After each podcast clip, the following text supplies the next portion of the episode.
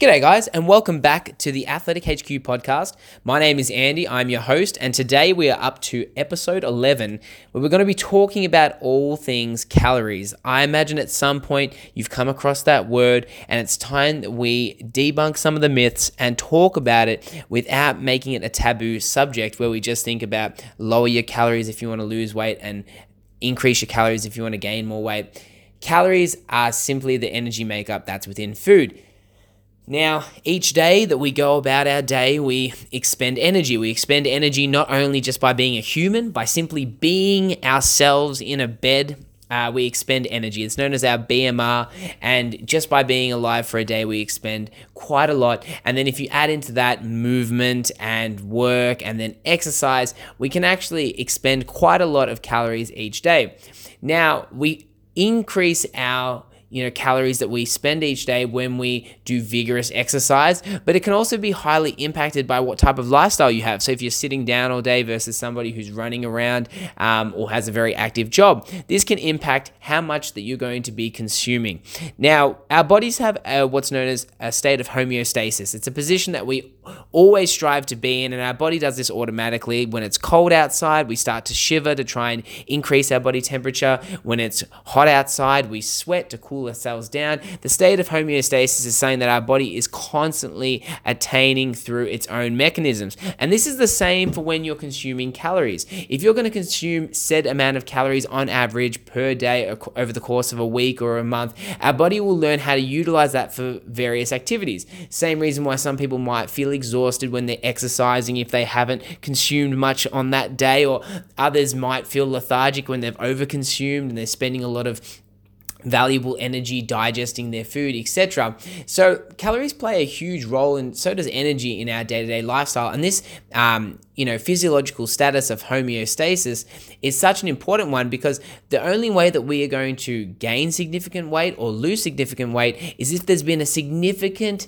change for a prolonged period of time to our energy balance. So our energy in versus our energy out. So our calories that we're taking in versus the calories that we're expending through being a human. So, this is why when people are attempting, you know, dietary changes, if they are minor or irregular, it's quite hard to see noticeable long-term change because it isn't enough to disrupt that status of homeostasis. Our bodies are not naturally geared to burn stored body fat because stored body fat is a preservation tool. We want to first burn through our muscle glycogen and then obviously our carbohydrates and then lastly our fat that we oxidize. Now, this brings me to another point when people speak about becoming fat burning machines. So, when our body is utilizing, you know, carbohydrates or fats for energy, we are not burning the excess, you know, stored fat tissue unless our body is in an energy deficit. So whether it's utilizing fats or carbohydrates is really up to you with your dietary preference. If you're eating more fats, your body will utilize more fats and oxidize more fats to burn for energy. But that's simply because that's the fuel that you've given it. If you don't put yourself into a negative calorie balance, then you're not going to be burning those excess stored body fat uh, that we are looking to achieve. Now, when people are looking to understand, well, how many calories should I be eating a day? It's a really hard question. So you got to take what you can with calculators and guesstimations and start. The worst thing you can do is think that the number that you're going to find is going to be the silver bullet that you're going to use every single week in, week out. Also, it will adapt as your body weight changes, it will adapt as your goals change. So let's take somebody who's eh, on their first day trying to start this fitness journey. There are many calculators out there, one specifically called the Harris Benedict model, where it takes into account your height, your weight, your age, and whether you're a male or female, there's different formulas, and it will give you your daily BMR. So, how much it will assume that you will burn within a day based on those figures being correct. You then need to multiply that number by what's known as a physical activity level, and that is a number which, based on your lifestyle, will take into account all those factors and give you a higher number. So, let's take, for example, if you're somebody who's quite sedentary and your lifestyle is more or less sleeping, driving to work, sitting down at a desk job, and maybe exercising only a few times per week, you might have a physical activity level of 1.2. Whereas if you're somebody who's a personal trainer and on your feet for 10 hours a day or a hairdresser, let's say, for example, and you also go to the gym four to five times a week, you might have a physical activity level of 1.5. So you take the number that you found in that Harris Benedict model and you times it by 1.2 or 1.5, and you have your total daily caloric needs just for you to break even. It's really important for you to understand this break even a calorie number because this number is a starting block for you to assess okay, how is that compared to how I'm eating now? Now, for many people, they misreport or they underestimate how much it is that they exercise, and they will they will choose you know higher numbers based on the, what, what they think their current regimen is. You need to look at averages over the course of a month. So, say for example, if you've had social events and you've missed a few training sessions, or if you actually look at your week hour by hour, you realize a vast majority of it is sedentary as opposed to being quite physically active.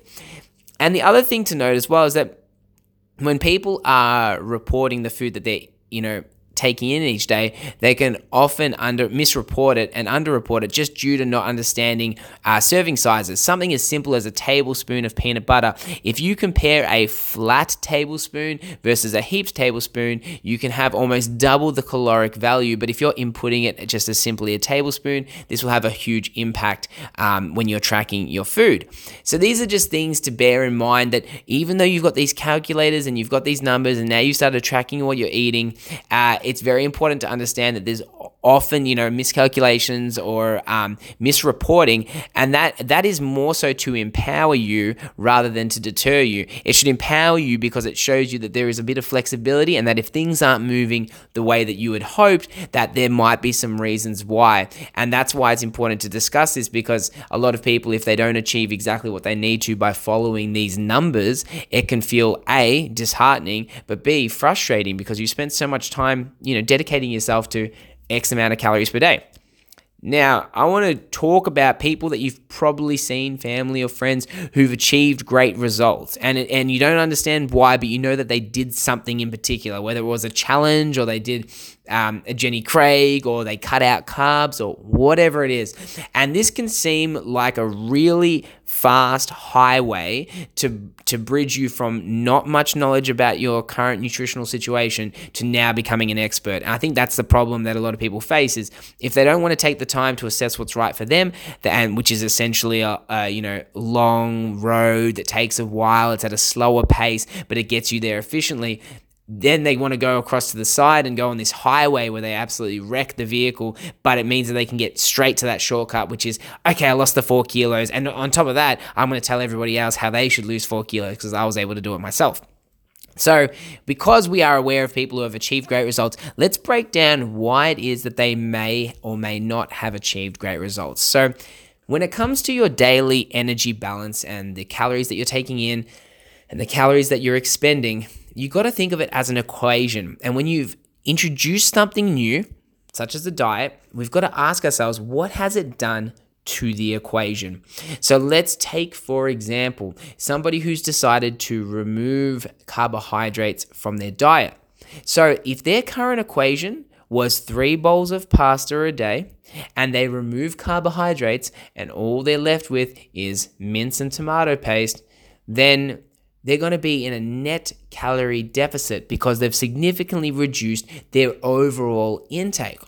Let's take that very same person and let's get them to remove all their carbohydrates but replace it with some kind of fat like additional olive oil, avocado, etc.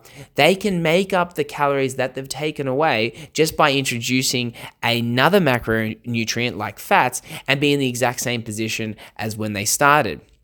Conversely, to all of that, if somebody was to remove carbohydrates, but they stuck to it for three days and then binged eat on the fourth day, across the span of a week, they might actually be in a net surplus of calories and go backwards against their goal. So, Here's one dieting principle, three different ways to introduce it, and three very different results. So, what is it that we're trying to achieve when we're introducing a diet? Well, we're trying to get somebody to eat the most amount of nutrients possible, the most amount of good quality food within their caloric budget. We also have to take into account things like their lifestyle. If a client is an extrovert or somebody who spends a lot of time with friends and family and is going to be isolated if they bring their Tupperware container with broccoli, then you need to start thinking about how can you incorporate this lifestyle into their nutritional plan. I'll tell you an example of a client who regularly has a few days a week where she needs to be a little bit more social. Feels like it's the one opportunity at work where people are getting together and they have a big morning tea and to to restrain in this time it takes incredible willpower and not to mention if you use a lot of incredible willpower, usually willpower has a finite gas tank and when it's empty, you can binge anyway. So it's it's it's all well and good to avoid the morning tea and stay strong, but if it just means you get home and do something, you know, irrational, it's it defeats the whole purpose. So what we did was we took a daily caloric limit, let's take something like 1200 calories across 7 days. So that means 8400 calories was our budget for the 7 days. On certain days of the week, this particular client finds it very easy to show restraint. There's nothing going on socially. Mondays and Tuesdays, we've calmed down from the weekend. We might have felt like we've had a, a, a bit of a you know, fun time on Friday and Saturday nights, and we just want to be motivated. Those were the days where we can pull back those calories to something that the lowest amount that is uh, going to give us good quality meals and good quality snacks, and shift those calories to a day where they need them for their social events or their friendships or whatever it is that they need to maintain this diet over a prolonged period of time. The reason this is effective is because on the days it's easy to show restraint, they can manage it quite easily. But on the days where they need to introduce more meals and other ingredients, they can do so guilt free without having to feel like they're not going to be achieving their goals. So, this is just one example of taking into account lifestyles to adjust your caloric intake. It's so, so important.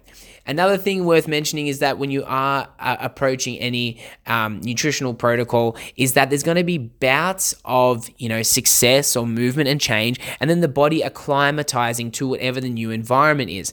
So let's look at uh, the phrase metabolic adaptation. So you have your metabolism, the rate at which we're processing, digesting, and utilizing food that comes in to our diet.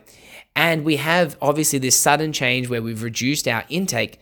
So our body will not continuously lose fat under one particular set of circumstances unless you keep introducing a new stress stimulus like training more often or more vigorous workouts, etc. But this can lead to quite negative mood and energy level outcomes. So it's not ideal to just keep introducing a new stress. So you might go from two, three, four weeks of a consistent dieting protocol following followed by a small bout of a diet break. And this is has shown um, in studies to have benefits for longer term fat loss and, and muscle retention with clients able to sustain these protocols for longer rather than just going for eight weeks with having no breaks at all and no periods where you get off this so-called you know diet train.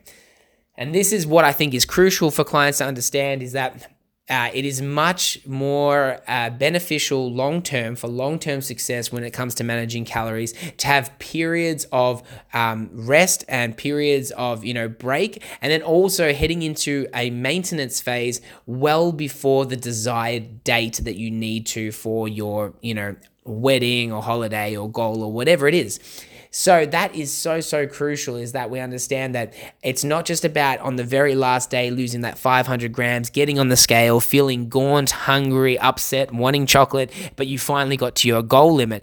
You need to allow your body time to acclimatize to the new weight. We need to find out what's a better maintenance caloric level for you because a deficit, losing weight, is different to maintenance. Once you've been in a deficit for a certain period of time and you've gotten to your goal, it's then time to approach a maintenance period where your body can, you know, eat a little bit more calories and perhaps have longer, more fruitful workouts, not feeling as exhausted without much of the effects when it comes to the body composition. So your body doesn't just rebound and gain all the weight that it's lost. You do what's known as a reverse diet and carefully reintroduce calories into the diet and, and bring in even more flexibility than you had before because Deficits are designed to put the body under that stressful state to lose body fat, which, as I said before, is not a um, position of homeostasis. It's actually a, a stress on the body and this can be you know impacting other factors like stress and things of that nature so incorporating you know diet breaks and things like that